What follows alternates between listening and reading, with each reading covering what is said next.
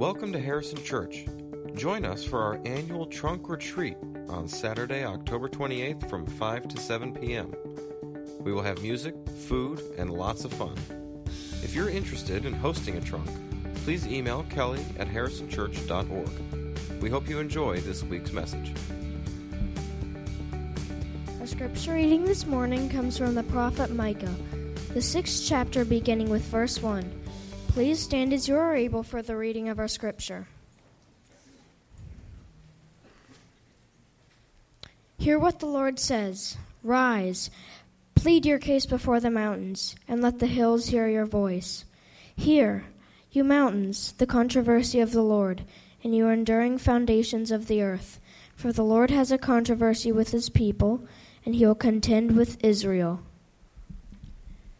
O my people, what have I done to you, and what have I wearied you?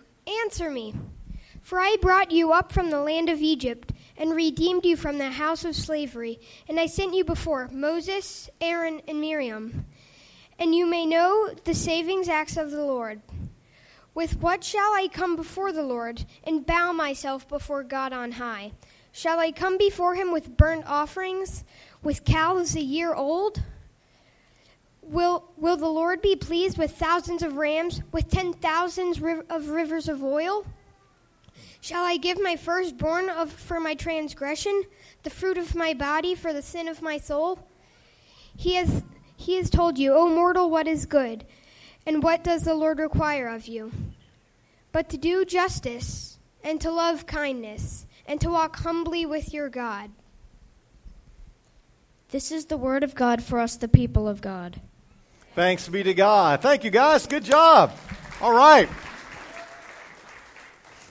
Good accent, too. You can just hear the Lord pleading with his people. Okay, so uh, we are continuing. For those of you who are visiting with us and those who have been with us, we're continuing our little journey through the minor prophets of the Old Testament. We've only got really one more to go. That'll be next Sunday. I hope that you have learned a few things. Um, I'll tell you, I've been reading each of these books in their entirety for the last four weeks that we've been studying the minor prophets, and there's one thing that's becoming so clear to me, and it's that the minor prophets really did not spend a lot of time talking about religion. They didn't spend a lot of time talking about spirituality or doctrine or the end of the world. These are stereotypes. If you read the minor prophets, you know what they spend most of their time talking about? They talk about economics and like what a just society for God's people looks like. And you know, Colby, Colby and Gabriel just read probably one of the most famous passages in all the prophetic literature, Micah chapter 6. And, you know, before I get into breaking all this down, I do want to kind of put Micah in context because what Micah is doing, if you read his prophecy, is that he's really been preaching at what Micah calls, I think in the third chapter, the heads of Israel, the leaders of Israel, the kings, uh, the royal officials, the princes, priests, clergy like me, uh, what we would kind of call the elites. And uh, one of the things that Micah believed is that the people who lead us set the tone for the rest of us. They just set the tone.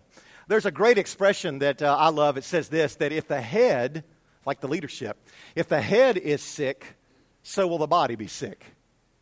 But if the head is well, the body will be well. So there's this interrelationship, and Micah knows this. And so Micah's been denouncing what the leadership of Israel has been condoning for a long time. Now, I'm going to be giving you some scriptures before we get into chapter 6 that I want to share these with you to kind of give you the context of what Micah has been railing against. Now, I think we're going to put some of these here. In Micah chapter 2, for instance, this is what Micah says about what the elites, the leadership of Israel is doing. They covet fields, they're greedy for fields, and they seize them. They're greedy for houses, and they take them away. Okay? So I actually looked up what does this mean? What was the historical reference? And in the days of Israel, when Micah was preaching, there were a bunch of very wealthy landowners. What they did is they bought out small farmers. And uh, then those farmers became employees of these wealthy landowners. And what was happening in Israel at this time when they were coming in and buying all these things up is that there was a massive transfer of wealth from the poorest people to the richest people. And of course, Micah was saying that that's condemned. God is not a fan of this kind of economy. Again, It's about economics, all right? That's one place in chapter 2. In another place, Micah says this. He says, he questions the leadership. He says, Can God tolerate wicked scales and a bag of dishonest weights? Your wealthy are full of violence. And you research that, and what Micah was referring to in those days, and this kind of goes back to the prophet Amos, where there was what we would call price gouging happening. You bought something with scales, and the scales were being tipped. And of course, when you price gouge, who are you primarily hurting? You're hurting the poorest people when this is happening. So Micah's actually preaching against this. Again, economics. Isn't this fascinating? And then in another place, I want to share this with you. He's talking about what the people of Israel, the kind of preaching that they preferred. This is wonderful. He says to the people, he says, if someone were to go about uttering empty falsehoods, saying, I will preach to you of wine and strong drink, such a one would be the preacher for this people. In other words, the kind of preaching that the people of Israel wanted was what we would call what? Prosperity preaching. Oh, yeah. Even though Israel, in Micah's eyes, was just crumbling all around him. I think that's hilarious. One of these days, I'm going to say our lesson today is I've come to preach to you about wine and strong drink. Yeah. So, so all these things were, were happening in the nation of Israel. And so then we get to what Colby and Gabriel read in chapter 6, and Micah sets this scene. Oh, did I, I forget what? We'll come back to that in just a minute, uh, Tim. Yeah, that's okay. That's all right. So in, in chapter 6, Micah envisions God going to court. And guess who he's putting on trial? The people of Israel. It's like God is the prosecuting attorney, and then the Lord summons the mountains to jury duty. You will be witnesses. And then God, God says to the people of Israel, like, what have I done to you? Like, answer me. I'm the one who brought you out of Egypt. I sent before you leaders like Moses and Miriam and Aaron what, what, have, what have you done? And then, and then Micah imagines the people of Israel responding. They're on the, they're on the witness stand. You know, God, Perry Mason, and here they are on the witness stand. And, and the people of Israel say, Well, what do you want from us? Uh, maybe you want some burnt offerings. Maybe you want uh, thousands of rams sacrificed in your name. Or how about rivers of oil that we could pour all over the altar to show our love for you? Or they even go to say this would you, would, do you want us, O Lord, to sacrifice even our firstborn children to you? You think about Abraham and Isaac, for instance. Is that what you want to do? And, and then in the courthouse, you hear this voice. I don't know if it's God speaking. I don't know if it's Micah speaking. It doesn't say, but you hear this voice and says, it says this. It says, Lord, the Lord has shown you, O mortal. He has told you, O mortal, what is good. And what does the Lord require of you? But to do justice and to love kindness and to walk humbly with your God. Awesome passage, especially verse 8. Um, there's a member of this church here. Uh, his name is Charles Byrne. He does not attend this service, he goes to the other service at 11 o'clock.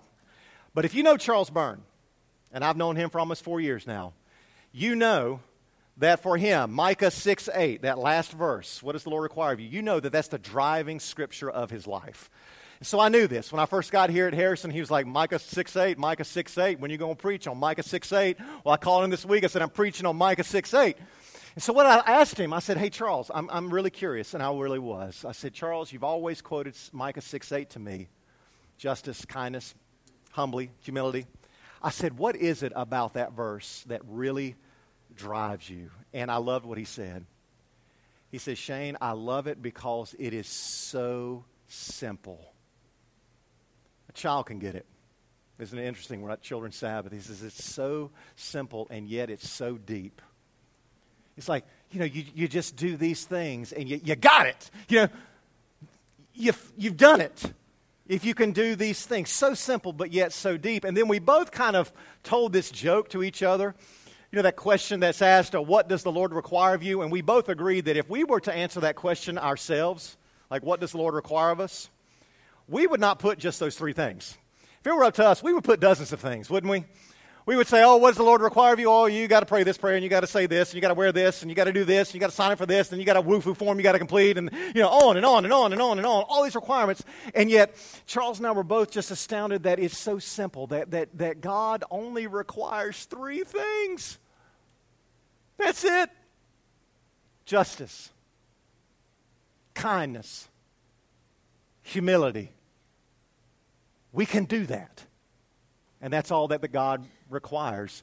I do love how uh, what Micah says. He says that the Lord has told you, some translations it says, the Lord has shown you what is good. I love that. I'll tell you why.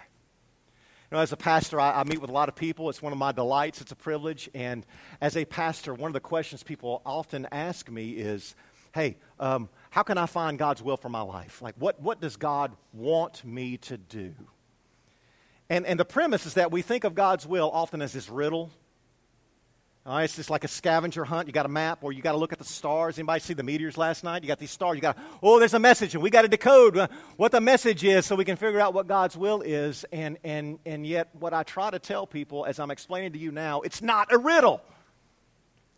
Finding God's will for your life is not hard.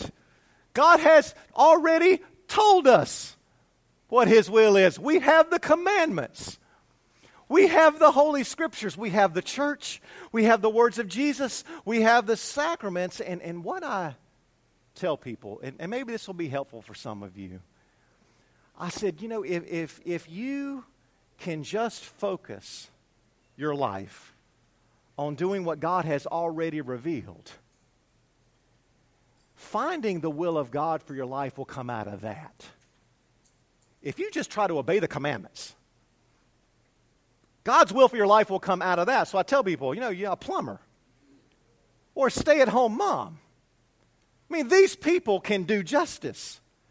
A plumber can love kindness, a stay at home mom can love kindness. And so, what I want to say is that this is not a riddle, folks. I mean, do justice whoever you are and wherever you are, whatever job you have. Love kindness, whoever you are, whatever you're doing, whatever job that you have, and I will promise you, you will find out what God's will is for your life. It's not a riddle. Focus on the things He's already told us, and you'll get the big stuff. Does that make sense? Okay, it's not a riddle. He's already told you. already told you. Okay. Um, I want to kind of go through each one of these. I don't have a lot of time today, but I thought it would be helpful to kind of walk through each of the things, these simple things that the Lord requires. And the first one is do justice. Do justice. Now, uh, the word that uh, Micah uses here is um, the Hebrew word for justice is mishpat. Can you say mishpat with me? Mishpat, kind of like mashed pots. Mishpat, mnemonic device. Children love this kind of stuff. Mashed pot, mishpat. Now, uh, if you've been with us, you know that all the minor prophets, you can't get away from it, they care about justice.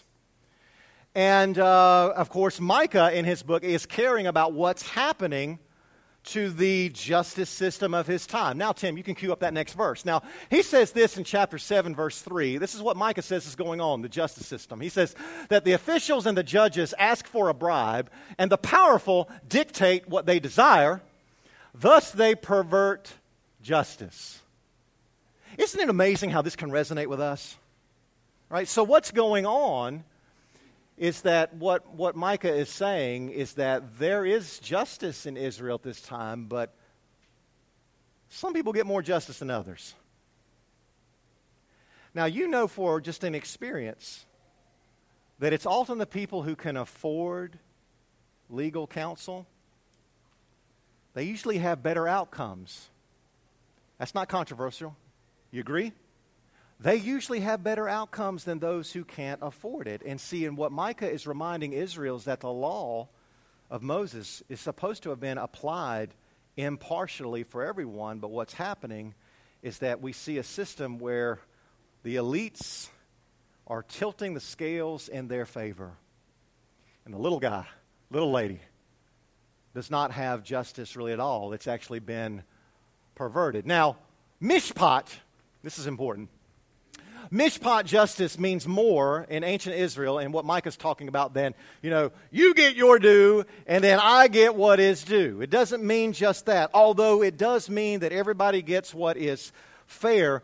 Mishpat justice, whenever you see this word, it always has this compassionate bend. It's a compassionate kind of justice. Uh, one of my favorite teachers put it like this that mishpat justice happens, quote, when everyone is cared for. Mishpat justice happens when everybody, everybody has what they need. Now, this is interesting. We usually like to think of justice as being blind. You ever heard of that? You know, the one with the scales, blind justice? Well, yes, justice is blind, but in the Bible, believe it or not, justice is not all the way blind. You know, we think of God as being very impartial. He doesn't have favorites. He loves everybody equally. That's true. You find that in the text. But you also find throughout the Old Testament other verses where God is actually partial. He is actually looking out for certain groups of people. I don't know if I gave you this scripture, Tim. I don't know if we have another one. But it's in Deuteronomy chapter 18. Oh, it is. It's good. It's it. It's good. Deuteronomy 10, 17 through 18. Now, you find this verse throughout the Old Testament, what we call the Torah. For the Lord your God is a God of gods and Lord of lords, the great God, mighty and awesome, who is not partial and takes no bribes, unlike the judges going on in Israel. See? Who executes justice, and here's the group for the orphan and the widow, and who loves the strangers. You could actually interpret that word, he loves the immigrants, the foreigners, providing them food and clothing. So you see what's going on here? It's like God is, is, is impartial, but he's actually partial.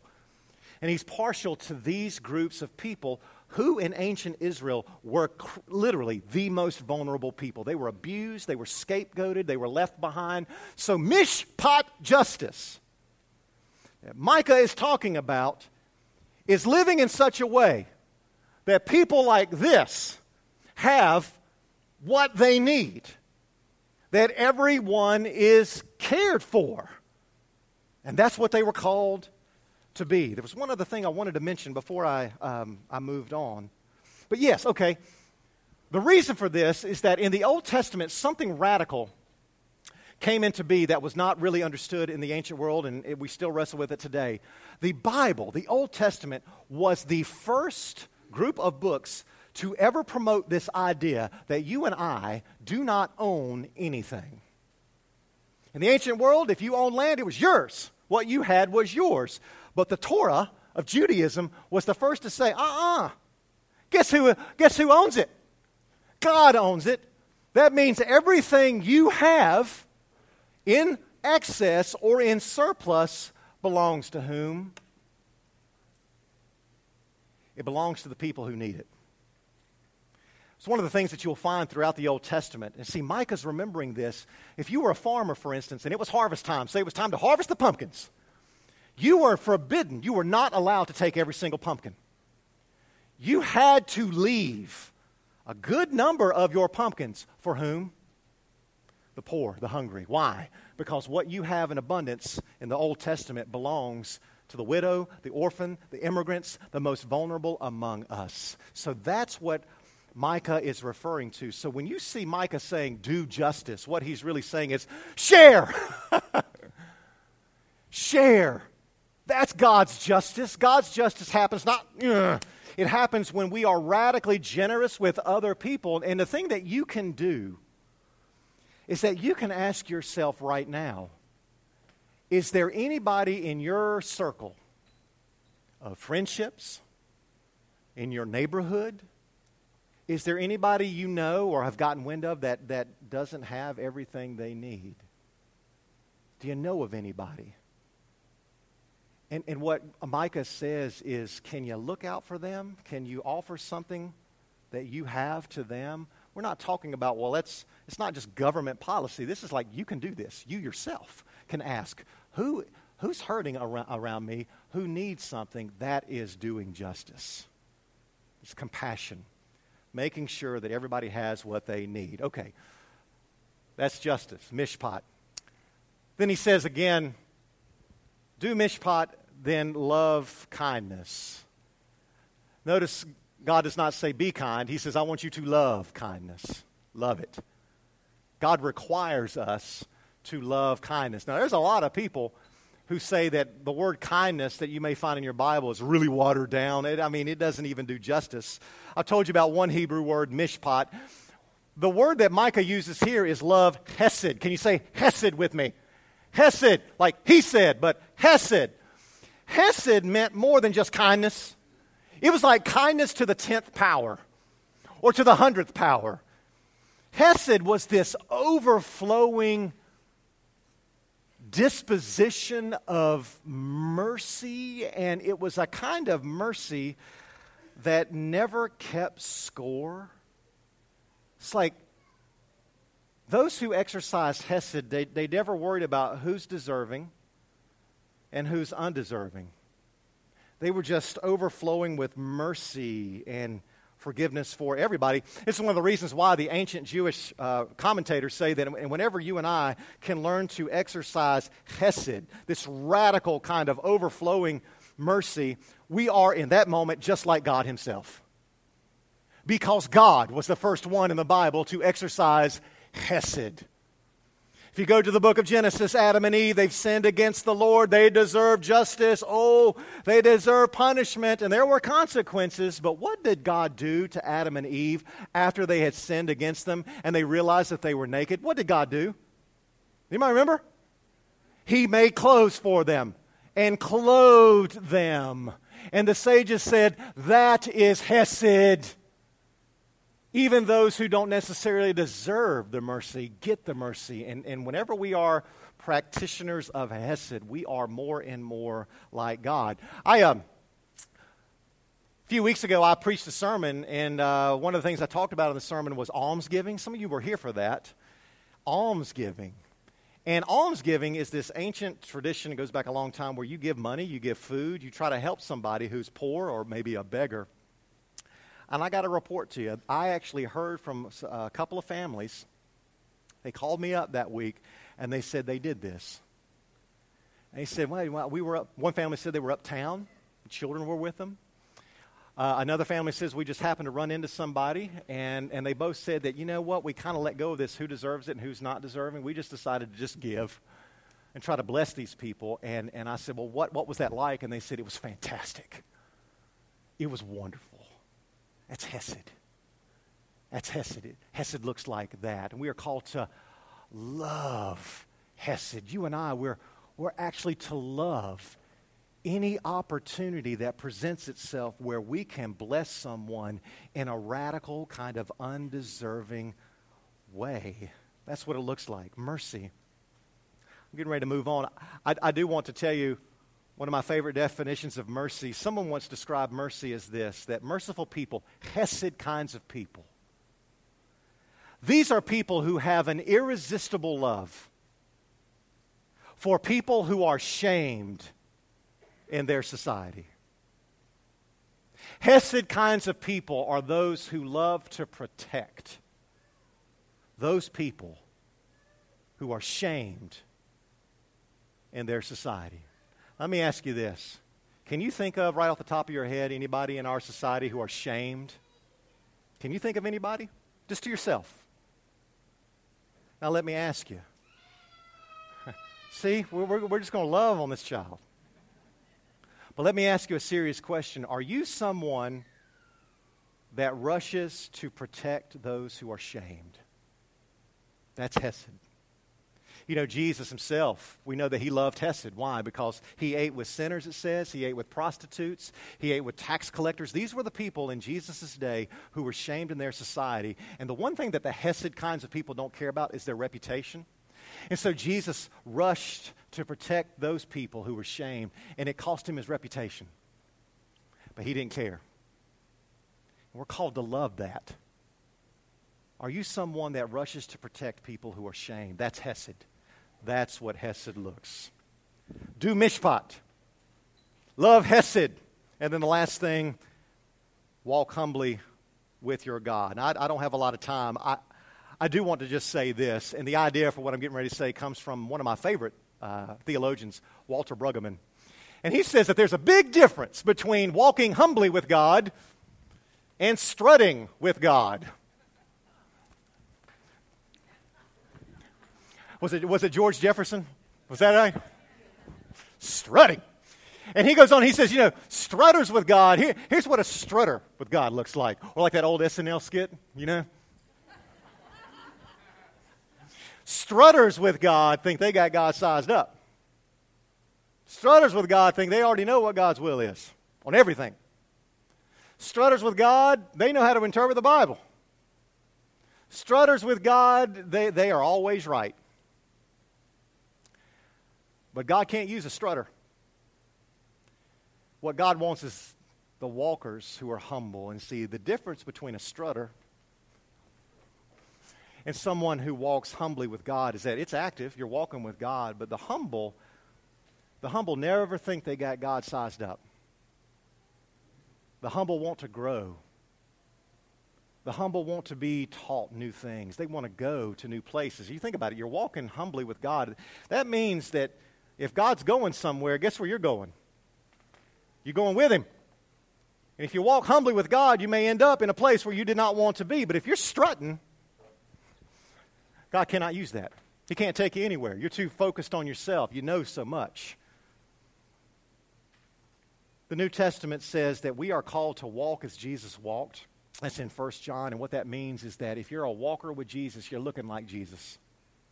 You're living like Jesus. We talked about this way back in the, in the spring, but if you're a strutter, man, we do not need any more strutting Christians in this society. We've got enough arrogance. I love what Pastor Kyle said in his sermon, uh, his prayer, the, the arrogance of our certainty. God cannot use the strutters, He uses the humble. That's it. It is that simple. Do mishpat. Care for the people who are hurting today. How can you do that in your circle of friendship? Love Hesed. Love those opportunities where you can just lavish somebody with some mercy and bless them and don't strut.